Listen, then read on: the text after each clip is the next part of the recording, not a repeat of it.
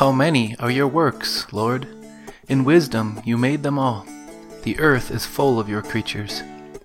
Psalm 104, verse 24.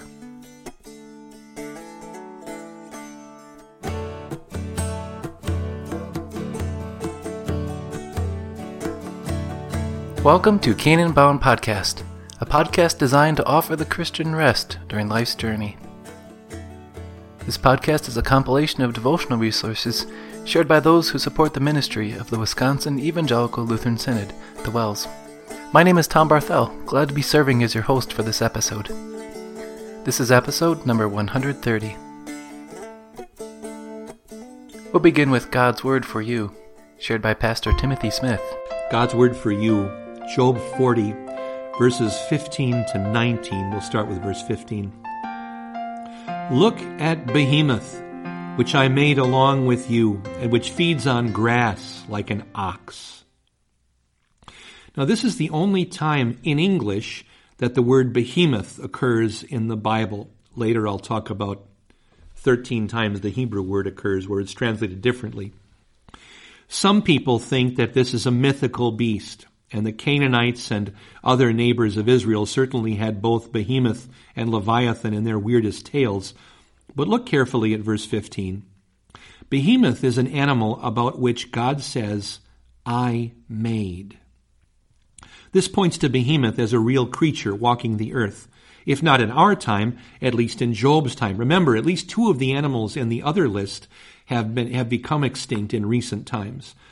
Could it be that that uh, the elephant or the hippo, as the Bible um, as the Bible footnotes often suggest, could that be what the behemoth is? Well, they're big animals that feed on grass or plants at least, and they are the biggest, fiercest animals near Arabia.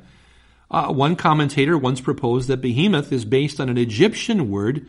I don't think I can pronounce it, but it's something like pi'imu, which means river ox or hippo except that no such word actually exists in any ancient Egyptian texts. That's an invented phrase. Uh, a few commentators say that, quote, most scholars think that this animal is a hippopotamus.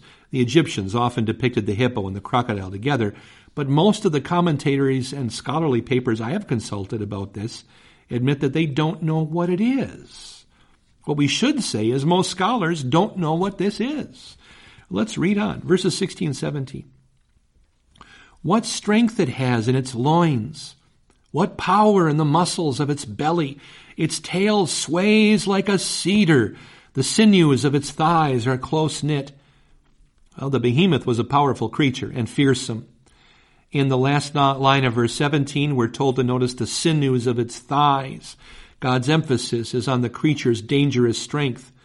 And now we're told that the behemoth's tail sways like a cedar, which cannot possibly be a description of either a hippo or an elephant of any kind, whether it's an African elephant, the Asian elephant, the extinct Syrian elephant, the mastodon, the mammoth, or the snuffleupagus. What else are we told about this creature? Verses 18 and 19. Its bones are tubes of bronze. Its limbs are like rods of iron. It ranks first among the works of God, yet its maker can approach it with his sword. Wow, tubes of bronze, rods of iron. These words are fearsome. Could some other animal around in Job's time but extinct in ours be meant? There are, I suppose, people who think that perhaps a dinosaur, especially one of the big plant eaters like the Brontosaurus, remember it does eat grass, could account for everything in God's description, but the description of the behemoth isn't finished. Let's notice that God, the behemoth's maker, isn't afraid of him at all. Now, the picture of God striding confidently up to such a massive creature shows us that he is in control of everything in his creation.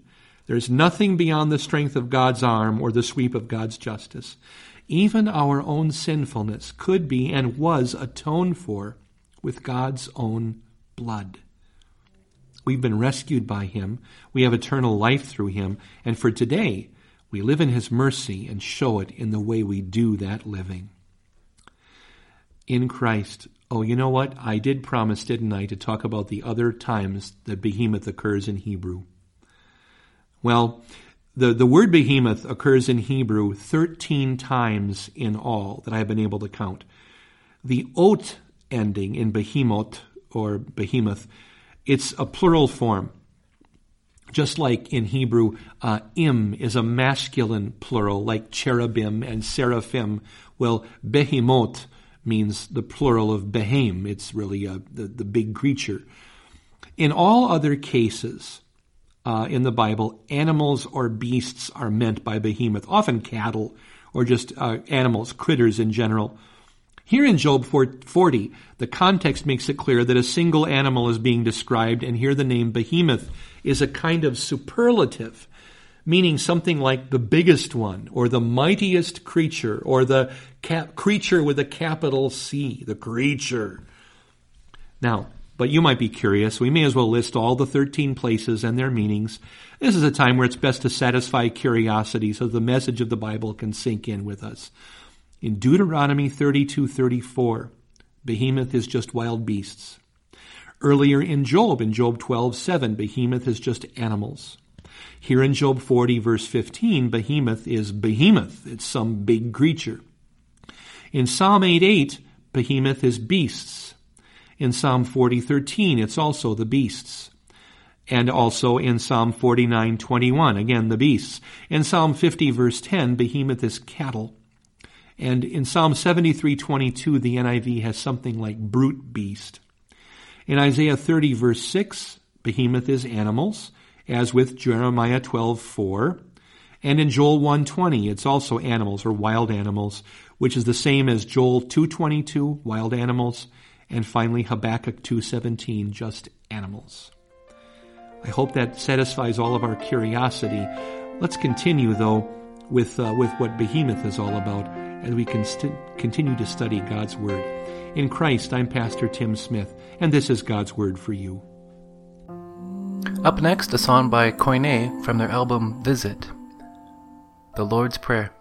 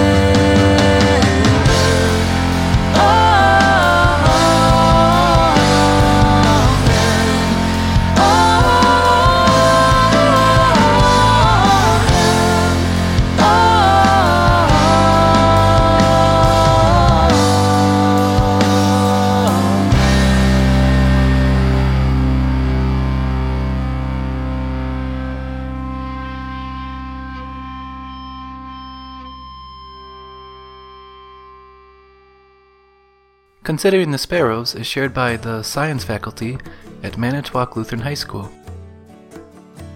Nothing strikes me like the sound of birds chirping. I'm not sure why, but a small songbird has the ability to tug at my heart like nothing else. I sat in my room one day, reading, and I was compelled to stop by the sound of a songbird. Brief as it was, the chirp continued to ring in my mind long after it passed. I dreamt of old joys, times when I felt at peace. My thoughts continued with every echoing chirp to new hopes, times when I may be at peace again. Memories of spring and summer took me away from the cold, and if I was to look out the window, I knew I would be alarmed, for nothing but color could I have imagined. The deep snow and winter sun, normally a sinking reminder, became a necessary beauty. Without disruption, the colors of life would be too much for me. Without relief, the silent season would ever tear at my heart. It's the anticipation that I must embrace, a reality which is to be soon realized. Can I forget the pattern that I have known? One run of the seasons is enough for me to never forget. One chirp is all that I need to be taken back and away. Psalm 50:11 says, I know every bird in the mountains, and everything that moves in the field is mine. And it seems God intended us to be able to delight in the sound of his birds. Pitch is simply our perception of the frequency or wavelength of a sound, which we describe as high to low. A large animal like a cow or an elephant or a lion generally makes large wavelengths and low pitches, whereas a smaller animal like a bat or cricket or mouse generally makes smaller wavelengths and high, even imperceptible pitches. As it turns out, although they are much smaller and could have been made otherwise, a bird's range of hearing is similar to that of our own. And equally noteworthy is that the sounds and songs of birds actually cover the full range to the limits of human hearing, from the lowest hooting sounds of great gray owl or spruce grouse to the highest songs of blackbird and warbler or golden-crowned kinglets. We know and recognize these songs like a fragrance that draws our memories back to a place and time a bird song tugs at our hearts and draws us back to God's beautiful creation. Matthew 6, 26 and 34 says, Look at the birds of the air. They do not sow or reap or store away in barns, and yet your heavenly Father feeds them. Are you not much more valuable than they? Our gracious God has given his bird creatures a voice that rouses our souls. He will surely grant you all that you need in his word to proclaim the good news of his great love with others. Further on in Matthew, in chapter 10, 18 to 20, it says, On my account you be brought before governors and kings as witnesses to them and to the Gentiles. But when they arrest you, do not worry about what to say or how to say it. At that time, you will be given what to say.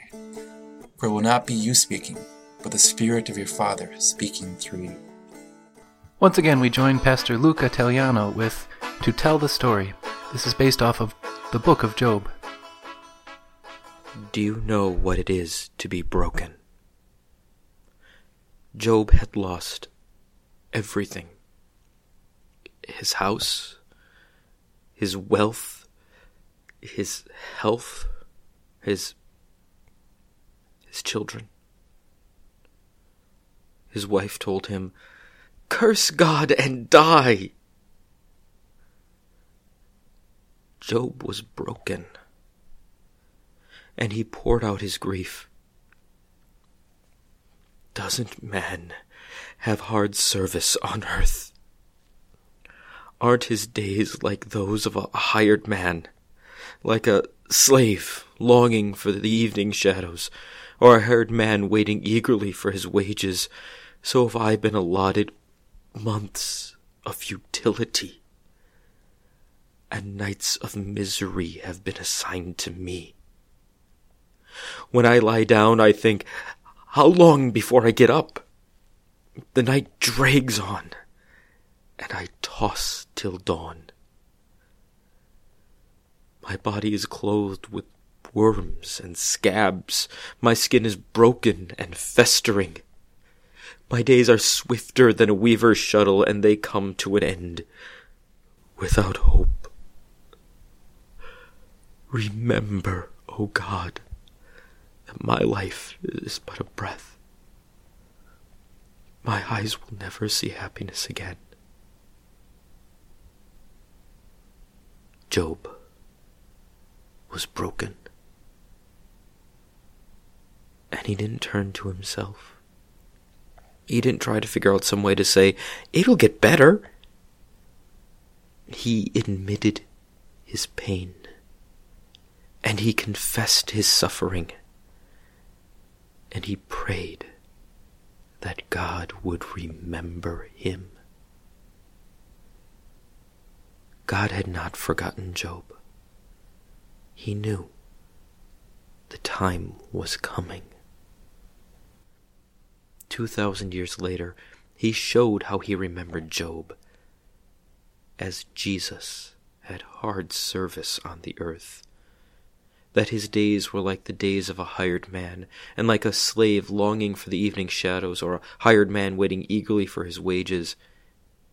It appeared as if all Jesus had done was futile and worthless. His body was broken on the cross, and he died. But this is how God remembered Job. Not by telling him to act as if everything was getting better, or just to cheer up. He didn't tell Job to think positive or stop saying such sad things. God remembered Job by suffering for him and with him. So then, 2,000 years before, Job could say, I know that my Redeemer lives, and that in the end he will stand upon the earth, and after my skin has been destroyed. Yet in my flesh I will see God I myself will see him with my own eyes, I and not another. How my heart yearns within me. And yes, Job was right. Brothers and sisters, we live in a broken world, and so often we are broken. God doesn't tell you to just cheer up. He suffers with you and for you. And in the end, you will see your Savior stand on the earth too. And this story is true. We'll close today with a song by Chris Dreisbach. If God had not been on our side.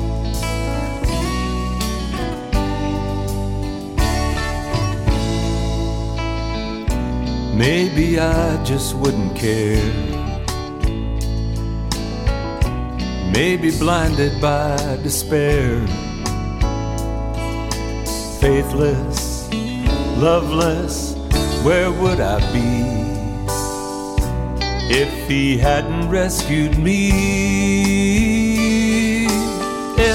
God had not been on my side, if He'd not been on my side, would my little life be worth a pointless walk across the earth? All the beauty here below would speak of someone I don't know. Sweet heaven's door denied if God had not been on my side.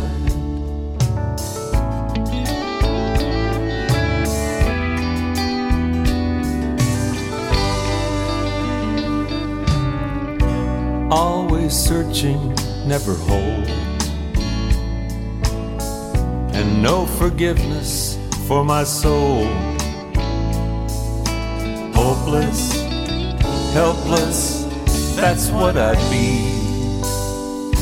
Then he sent his only son for me. If God had not been on my side, if he'd not been on my side, would my little life be worth a pointless walk across the earth? All the beauty here below would speak of someone I don't know. sweet heaven's door denied if God had not been on my side. Floods of sin and shame, ocean waves of guilt and blame would have swept me away. Swallowed up alive if he had not been on my side. Thanks to God for my escape.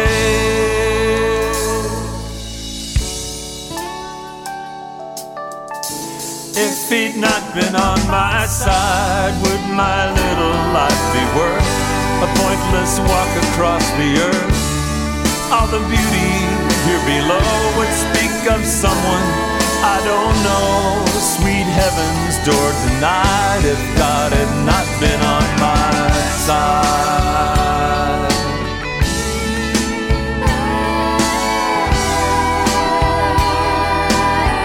If God had not been on my side.